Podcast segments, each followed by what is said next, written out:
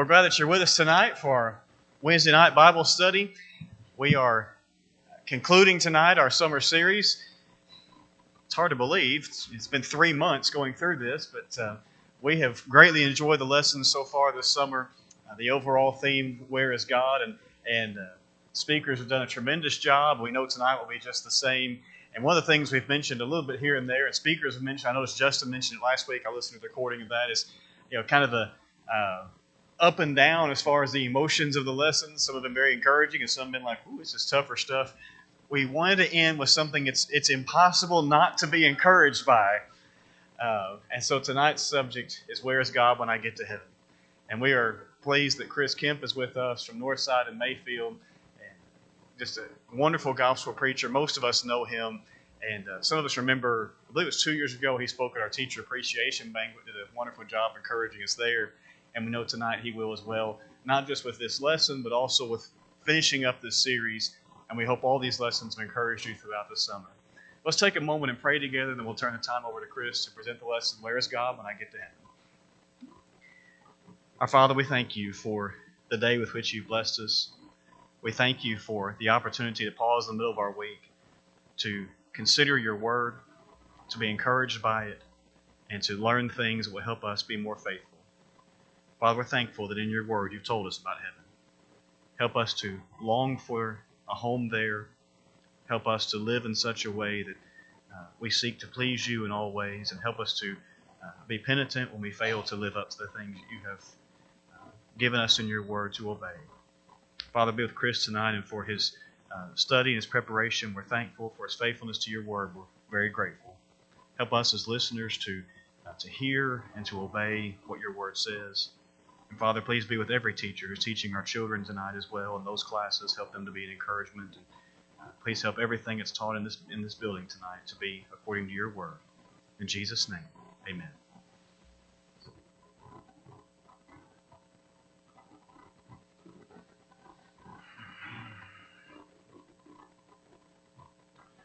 Good evening, brethren. It is good to be with you. Thank you for the opportunity to study from God's Word together. Revelation chapter 4, the assigned text. So that's where we're going to camp out tonight. So please turn in your New Testaments to the Revelation chapter 4. I enjoyed a magnificent feast with Miss Bonnie Lacey. It was a feast second to none. Not one single moment did I ever think that she resented the hospitality. It reminds me of the story of the little boy that was helping his mama get ready for Sunday dinner, inviting a preacher over. And so when it got time to eat, the mother said, All right, Junior, you go ahead and ask the blessing at this time. He said, Well, Mama, what should I say? Well, just say what you hear me say. So he bowed his head and he said, Mercy, why did I invite this buzzard over here to eat anyway? Well, I didn't feel like a buzzard tonight, I guarantee you. I have eaten sufficiently. It was just fantastic. song leader got up at church one Sunday and said, We're going to sing the song Take Time to Be Holy. But because of time restraints, we'll only sing the first verse. I'm thankful that we can take time to be holy, and we don't have to rush through and only do a one verse synopsis of it. We can just sink our teeth into it a little bit and relax and enjoy the meat of God's Word. Again, thank you for the privilege of being able to study together. I'm glad to be here. It's an honor to be here once, it's a double honor to be invited back. So thank you for that. Revelation chapter 4, beginning in verse number 1. After this I looked, and behold, a door was open in heaven. And the first voice which I heard were, as it were, a sound of a trumpet saying to me, Come up here and I'll show thee things which must be hereafter. And immediately I was in the Spirit. And behold, there was a throne set in heaven, and one sat on that throne, and he that sat was to look upon like a jasper and a sardine stone. There was a rainbow round about the throne in sight like unto an emerald. And in the midst of the throne there were four and twenty seats. And upon those seats I saw four and twenty elders sitting. They had on white raiment, and they had on their heads crowns of gold. And out of the throne proceeded lightnings and thunders and voices. And there were seven lamps of fire burning before the throne, which are the seven spirits of God. And out of the throne there was a, it says before the throne, a, a sea of glass like unto crystal in the midst of the throne and round about the throne. He said there were four beasts full of eyes before and behind. The first beast was like a lion. The second beast was like a calf. Some of the translations, as a matter of fact, most of them say ox. The third beast had the face of a man, and the fourth beast like a flying eagle. And the four beasts had each of them six wings. They were full of eyes within, and they rested not day and night, saying, Holy, holy, holy, Lord God Almighty, which was and is and is to come. And when those four beasts gave the honor and glory and thanks unto him that sits on the throne who lives forever. It says the four and the twenty elders fell down before the throne and worshiped him who lives forever. And they cast their crowns before the throne, saying, Thou art worthy, O Lord, to receive glory and honor and power. For thou hast created all things, and for thy pleasure they are and were created. Now I want us to begin tonight by looking at some frustrations that we have as we try to study apocalyptic literature. Imagine if you were born deaf and blind, and you had never heard and you had never seen, and someone went through the arduous task of teaching you sign language, and that is the only form of communication that you knew. Imagine the difficult the difficulty of explaining harmony and melody and music. Imagine the difficulty of conveying to such a person the, the beauty of the Grand Canyon, uh, the vastness of the ocean, and of the blue skies overhead, uh, the glory of mountaintop peaks. I would like to suggest to us it would be easier to adequately convey all of these things to someone who was born blind and deaf than it would be to explain a dimension called heaven that we don't have the capacity really to understand. I'm 50 years old, and I can understand the measuring stick of 50 years, but trying to explain eternity to someone that doesn't have the computer hardware or a measuring stick to gauge that is a monumental task for sure. Apocalyptical literature is accommodative language. It is exaggerated and accommodative language that's not supposed to make sense. It's supposed to be so exaggerated that it defies sense. I think about the hub of the Bible chapter, Acts chapter 2. Of course, we all know repent and be baptized, every one of you, in the name of Jesus Christ for the remission of sins, and you shall receive the gift of the Holy Spirit. Acts 2.38. But just a few verses prior to that glorious Acts 2.38 passage is verse number 20. The sun shall be turned to darkness and the moon into blood before that great and notable day of the Lord come. Now, if we try to understand apocalyptic literature, even found in like the hub chapter of the Bible, Acts chapter 2 and verse number 20, we're going to really be setting ourselves up for a lot of disappointment. The earth is not going to witness the sun going dark and, and a trillion times trillion ton rock that orbits the earth called the moon is not going to start seeping blood. That is not what that means. Imagine if you were a foreigner and you're trying to learn the English language. And you come over here and talk to one of us, and we say, oh, We're going to let the cat out of the bag. It's raining cats and dogs. Kill two birds with one stone. Beat around the bush and a host of other little colloquialisms and figures of speech, people are going to be very confused. Are they talking about rob Peter to pay Paul? That, that somebody's held Peter up at gunpoint? No, none of these things actually mean what they say. Thus, apocalyptic literature. And so, when we try to study what heaven is going to be like, I feel like I would be remiss if I didn't begin by admitting my own frustration and aggravations because I wasn't raised speaking apocalyptically, and neither were you. And so we have this very strong frustration because we don't know what each and every one of these symbols mean. This almost at times gross exaggeration, accommodative language is trying to make something so far fetched that the result is, wow, that's going to be great. Just like Acts chapter 2 and verse number 20. The sun's not actually going to be dark and the moon is not actually going to be turned to blood. It means there's going to be something great to happen before the day of the Lord come. And so that's the, the feeling that we should get. We should feel overwhelmed when we read about heaven in this apocalyptic literature. We should feel overwhelmed and we should say, wow. And if we try to make each individual thing literal, we're going to get ourselves in trouble. It says that, for example, I think of three, and I don't like the word contradiction because that almost has such a strictly negative connotation, but there are three impossibilities. How you like that? There are three impossibilities in this apocalyptic chapter itself.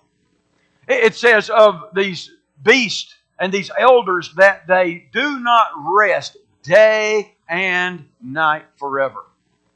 Well, you've read Revelation 21. There is no night there. there is no day and night in heaven. That's an impossibility. So, why does it say they worship the Lord day and night forever? Because there is no day and night forever in heaven. There is no night in heaven. Why this impossibility? It's accommodative language to try to help us understand what we don't really even have the capacity to understand. Worship will always be given unto God. The next one I think about is when it speaks of how there are seven spirits of God. Are there really seven Holy Spirits? Come on, church, it's in the cemetery. Talk to me. Are there really seven Holy Spirits? No, there are not seven Holy Spirits. It's accommodative language. Uh, there's glass and there's ricochet and glitter. A little child can't wait to go to Dollar Tree. Probably ought to be turned into two Dollar Tree, by the way.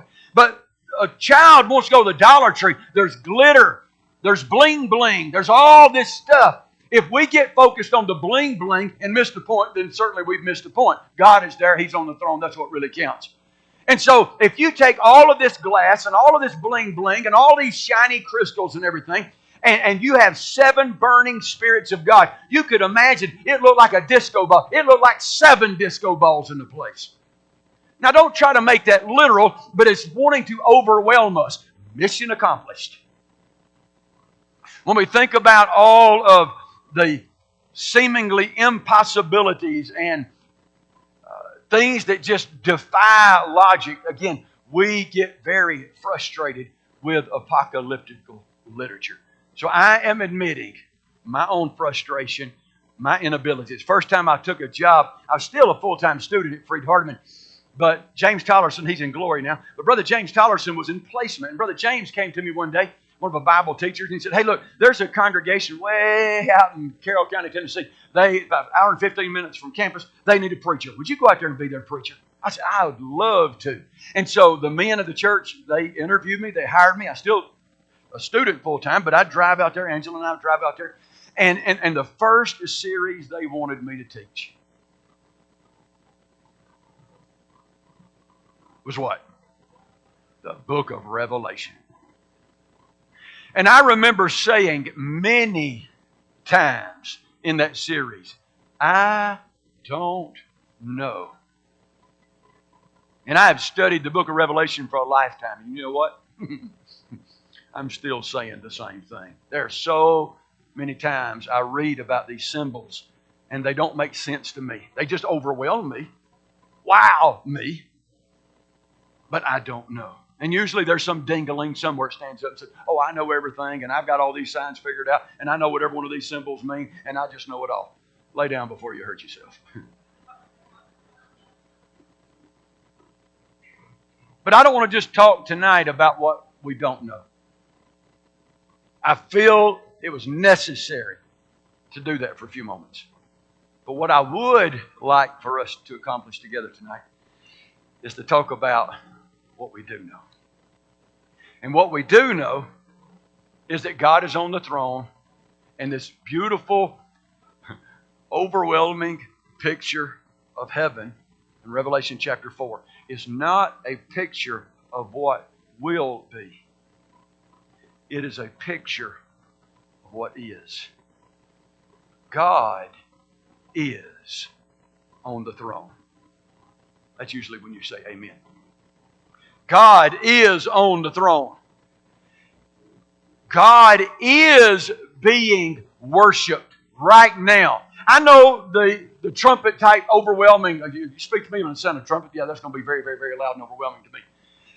I know the overwhelming voice said, Come up here and I'll show you things which must be hereafter. But it's talking about those seals. It's talking about the history as it would be unfolded. But chapter 4 and chapter 5, really, they go hand in hand. That is what heaven is right now. Right now, God is on the throne. And right now, God is being worshiped.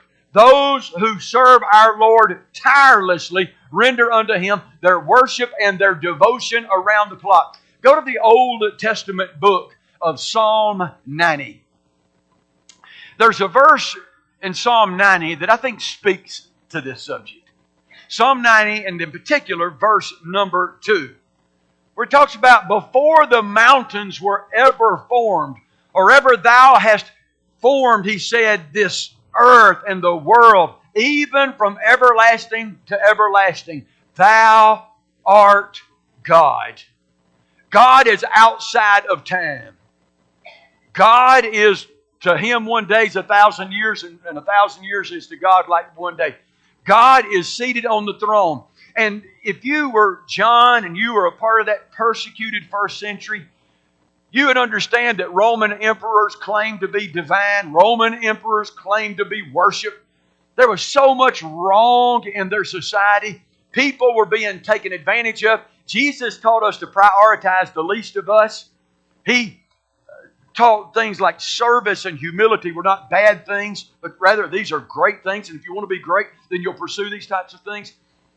And so John lived in a very difficult world where it looked like so many times that evil was going unchecked, that evil was abounding and evil was winning. And the point that is so beautiful to John and to us of any age where we feel like we are at times isolated and we want to be insulated, and that's what the church is insulation, not isolation. But there's moments at, at work and school or wherever we go, we feel isolation rather than insulation. We feel ostracized. We feel like we're the oddball out, we're the sore thumb that sticks out. We feel like nobody likes us. In those moments of crisis, it is good to remember God is on the throne and He is being worshiped tirelessly with all of the heart and with all of the soul. God is worthy and deserving of all of our praise. Lord God Almighty. And it is interesting that he records here that there was a door open in heaven. Uh, there's no locks in heaven. Don't need locks in heaven because the bad stuff doesn't get there. And so there is a door opened in heaven. Doesn't say anything about a lock. And, and this loud voice and come up here a child may get a toy at Christmas and go, na, na, na, na, na, na, na, na, and taunt his friends with his toy, whatever it is. It could be something as big as the big wheel, right? you name it. Sometimes children will taunt others, look at what I have. But heaven isn't revealed unto us to taunt us. Heaven is revealed as accommodative as God can be. Heaven is revealed to us to say, This is yours. I have it all, and I'm going to give it all to you. We are children of the King. When Christ died on the cross, Father God gave Jesus the great gift that he had deserved, the great gift that he earned. Father God's gift to Jesus' faithfulness, his reward to Jesus for his faithfulness in dying on the cross was you and me. We are the gift of Father God to Jesus Christ. We are the redeemed and we belong to Him. What a blessing that is. And so the voice in that loud, robust, thunderous voice said, Come up here. And, and you're going to see history unfolded, but right now I want you to see what is. Heaven is real. Heaven is not some far off, distant place. We think of heaven as being a different country okay, Abraham and Isaac and Jacob, the patriarchs, they looked for a different country. I, I, I get it. But I want to challenge us to stop thinking of heaven as being 10,000 miles away. God is here. I wish that we could open our eyes and see that God is not far away from us. If we could see as God could see, if we could know as God would know, how different would our prayers be? how different might our treatment of other people be as well? And so he says, Come up here. I want to show you some things that must. I like that word must for a couple of reasons. We live in a world where situation ethics and people want to say, well, right's not always right and wrong's not always wrong. You read Isaiah 5.20, woe unto them that call evil good and good evil. Uh, put bitter for sweet and sweet bitter. We live in a world like that. And God is a God of absolutes. He says, Come up here and I will show you things which must. God is a God of absolutes. And you begin to see this is that third impossibility. Uh, the throne looks like a rainbow, pure green. Now, when I was growing up, we learned Roy G. Biv. Does anybody in here know what Roy G. Biv stands for? Roy G. Biv stands for what? Colors of the rainbow. Red, orange, yellow, green, blue, indigo, violet. I never missed that on my test. Once my teacher taught me Roy G. Biv, I got it for life. But it says the throne of God looks like a rainbow, pure green. Well, I'm sorry, I don't get that. Because what happened to Roy and the Biv part? Where'd the red go? If it's pure green, where'd the red go? And so, again, rather than trying to make literal and actual each one of these at times grossly exaggerated, accommodative words and pictures, look at the fact that God is on the throne. They were being persecuted then. God is on the throne. Do you know what single verse in the Old Testament is the most often cited, quoted, referenced, and alluded to verse in the entire New Testament? Anybody know that? Psalm, who said, raise your hand there. Psalm 110, which says, quote it, brother.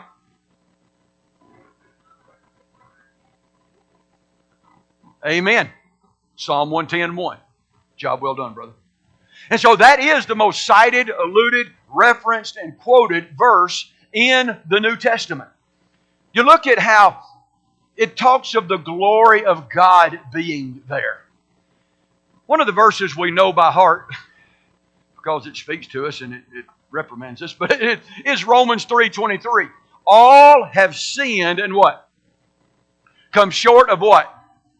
The glory of God. All have sinned. It doesn't say all have sinned and come short of the grace of God. It says all have sinned and come short of the glory of God. God is glorious. He is glory.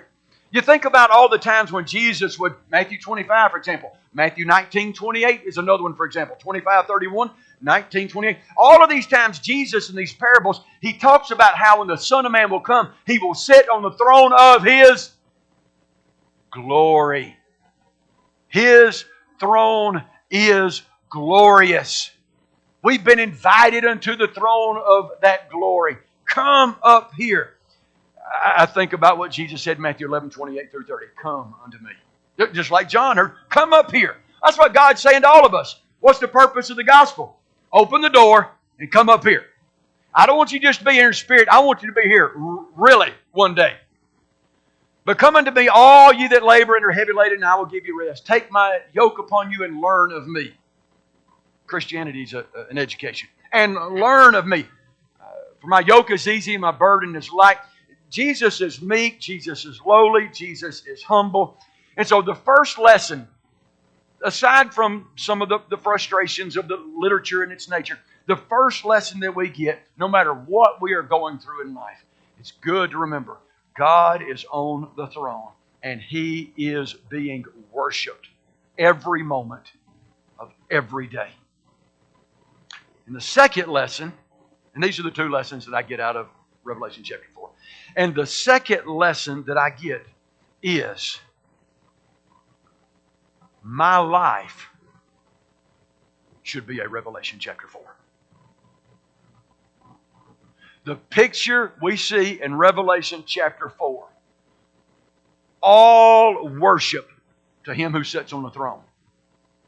All glory, all praise, all honor, all worship, all casting of your crowns before His feet. Everything that we read about in Revelation chapter 4 about how He is enthroned, He is extolled, He is praised. My life should do the same thing. My life should look like Revelation chapter 4. Everybody that works with me, everybody that goes to school with me, everybody that knows me, everybody that's kin to me, everybody that's friends with me, everybody that's in the same civic club that I'm in, everybody that knows me should recognize that my life is a sincere attempt to reflect Revelation chapter 4. That I, without ceasing day and night, worship and serve the Lord forever. The transitional, you take a top and you spin it, and it, the, the verse to me that, that this one just transitions perfectly on is Isaiah 57 15. Please turn in your Old Testaments for just a moment to Isaiah chapter 57 and verse number 15. To me, it's the perfect transition from Revelation 4 from the first point to our second lesson. Isaiah 57 15. For thus saith the high and lofty one that inhabiteth eternity, whose name is holy. He said, I dwell in the high and the holy places with him also, who is of a contrite and humble spirit, to revive the spirit of the humble, to revive the heart of the contrite ones. God has two dwelling places the highest of heavens and the lowliest of humble hearts. Again, our lives need to be an accurate reflection of Revelation chapter 4. People that know me the best should respect me the most. I cannot worship better than I live. If I am mean to my spouse, I can't come in here and glorify God. If I mistreat my children, I cannot glorify God in here. If people know that I have a bad work ethic and I'm a weasel, and I'm always trying to weasel out of responsibility, well, that ain't in my job description. I'm not helping that poor lady out. And everybody that knows me knows I'm a weasel with a bad work ethic. There's nothing that I can do in here to glorify God. If I don't treat the least of us like Jesus Christ, there's nothing I can do in here to glorify God. I cannot worship my God any better than I treat my enemies. Jesus commanded us to pray for our enemies. Jesus wants us to love our enemies. Jesus wants us to be good to people. Not because they always deserve it, but because He always deserves it. And if I'm not giving a sincere, conscientious effort to show the love of God to everybody I meet, there's nothing that I can do in here to glorify God I don't have the respect of my peers because I don't earn the respect of my peers. The only thing I'm going to suggest that we can do in here that can possibly begin to glorify God is to beg for forgiveness as we repent of our sins. That most famous verse from the Old Testament, the Lord said unto my Lord, Sit at my right hand until I make thine enemies thy footstool. Look at how all through the New Testament it tells us where Jesus Christ is. Jesus Christ is at the right hand of the majesty on high. I love that poetical language of the King James translation in Hebrews chapter 1. God, who at sundry times and in diverse manner spake in time past unto the fathers by the prophets, hath in these last days spoken unto us by his Son, whom he hath appointed heir of all things, by whom also he made the worlds, who being, and I don't know that I fully understand this, who being the brightness of his glory, the express image of his person, who by himself, when he had purged our sins, sat down on the right hand of the majesty of God on high. Peter and John didn't crawl up on that cross and die with him. He did it himself. Jesus single handedly redeemed us and thereby demonstrated the brightness of God's glory. And we beheld his glory, the glory as of the only begotten of the Father, full of grace and truth. Philip, have I long time been with you, and you still don't know me yet? He that hath seen the Father hath seen me. And so Jesus and the love that he showed is the brightness of God's glory. I, I, don't know how you can get more bright, but, but apparently Jesus is the brightness of God. He's the sparkle on the shine. and I don't know exactly what that means, but I know what Hebrews 1 3 says. I think about Hebrews chapter 12, verses 1 and 2. We're reminded of that same prophecy again. Wherefore, seeing we also are compassed about with so great a cloud of witnesses, let us lay aside every weight and the sin which doth so easily beset us, and let us run with patience the race that is set before us, looking unto Jesus, the author and finisher of our faith, who for the joy that was set before him endured the cross, despised the shame, and is set down at the right hand of the throne of God. Jesus Christ is seated on the throne of God. The question is now, is he seated on the throne of my heart? My heart has but one throne, and there is such an evil tendency within me to continue to try to dethrone my Lord. You ever read Jeremiah 17 9? The heart is deceitful above all things, desperately wicked. Who can know it? Who can tame it? Who can tame? Who can control the human heart? Therefore, guard it with all diligence, for out of it are the issues of life. You see, one of the glories of us being able to spend quality time together like we do is that we have accountability for one another. We help one another. Let the peace of God rule in your hearts, to the which also you're called in one body, and be ye thankful. And then he goes on to say, as he, he's speaking in the Psalms and these hymns, with grace in your hearts to the Lord. Listen, what we do when we come together is we confront one another. We love one another enough to demand accountability. Now, I am of the persuasion, and you are entitled to disagree and be wrong. I'm saying that tongue in cheek. But I guess I really do feel that. I believe you need to earn the right to speak. If you don't have a relationship with me, and you don't know me, you're probably not the one to come rebuke and reprimand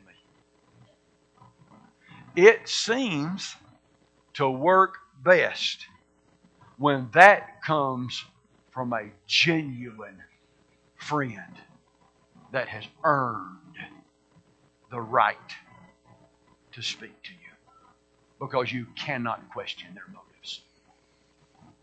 Generally speaking, unsolicited advice is with ulterior motivation, not when coming from your friend.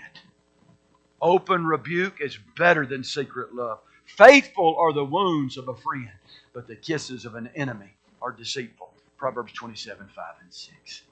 It would be better for a friend to slap us, metaphorically speaking, because we know they love us.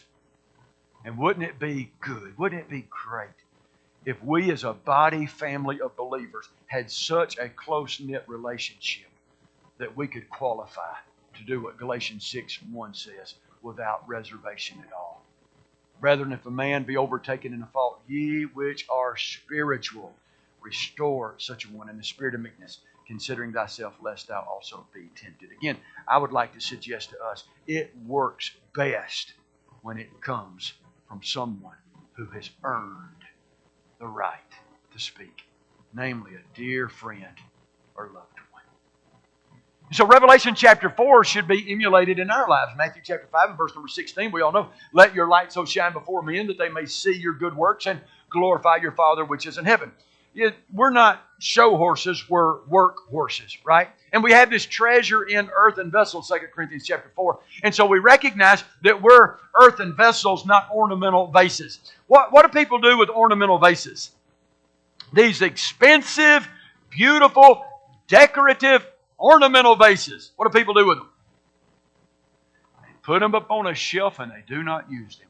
They just look at them from afar and admire them. and hope when the grandkids come they don't throw a rock up there or a ball or something else. God has not called us to be ornamental vases. God has called us to be earthen vessels. And what's an earthen vessel? In that day and age, it was simply a cheap piece of pottery that could be broken into a thousand pieces. So, what does the person do? The one who owns the piece of pottery. You use it, and you use it, and you use it until it breaks.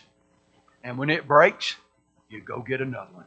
The kingdom does not rise and fall with its preacher in the congregation. The kingdom does not rise and fall with one man. The kingdom is bigger than any preacher. The kingdom is bigger than any one person. The kingdom is bigger than an entire congregation. What does God want from us? Wear out, not rust out. I think about James chapter 1 and 25. After he's told us to be doers of the word and not hearers only, deceiving your own self. For if any man be a hearer of the word and not a doer, he's like unto the man that beholds his face in the glass. He goes his way and straightway forgets what manner of man he was. But whoso looks into the perfect law of liberty and continues therein, this man, being not a forgetful hearer, but a doer of the work, this man shall be blessed in his deed. May God bless us as we try to hold each other accountable, to help each other, to bless each other, to better reflect Revelation chapter 4 in our lives. May those who know us the best respect us the most because they see His Son revealed in us. Amen? I'm done.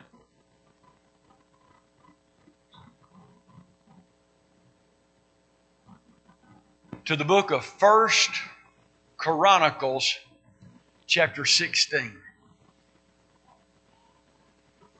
There is a statement that I would like to remind us about in First Chronicles, chapter 16, verse number 29. Give unto the Lord the glory due unto his name. Bring an offering and come before him. Worship the Lord in the beauty of holiness. The most beautiful sacrifice that we can ever give to God is us, ourselves. You see, we can sing and sound beautiful, but if we we haven't given ourselves, it doesn't mean anything to God. We can pray fervently with, with, with such conviction, but if we haven't given ourselves, what are those prayers unto God? We can give of our means. There's so many things, but if we don't give us, He rejects it. The most beautiful offering that we can give our God is ourselves. And when we give ourselves, He's not blinded by how well the song sounds when it comes out of our lips. When we give ourselves, He's not caught up like people are with how long the prayer was, or how short the prayer was, or how wordy.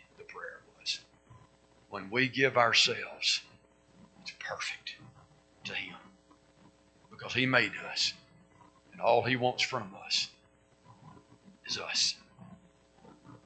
If you've never obeyed the gospel and you've never given yourself to God, all of the songs that we sing are B rate, second fiddle, second class, hand me downs at a yard sale.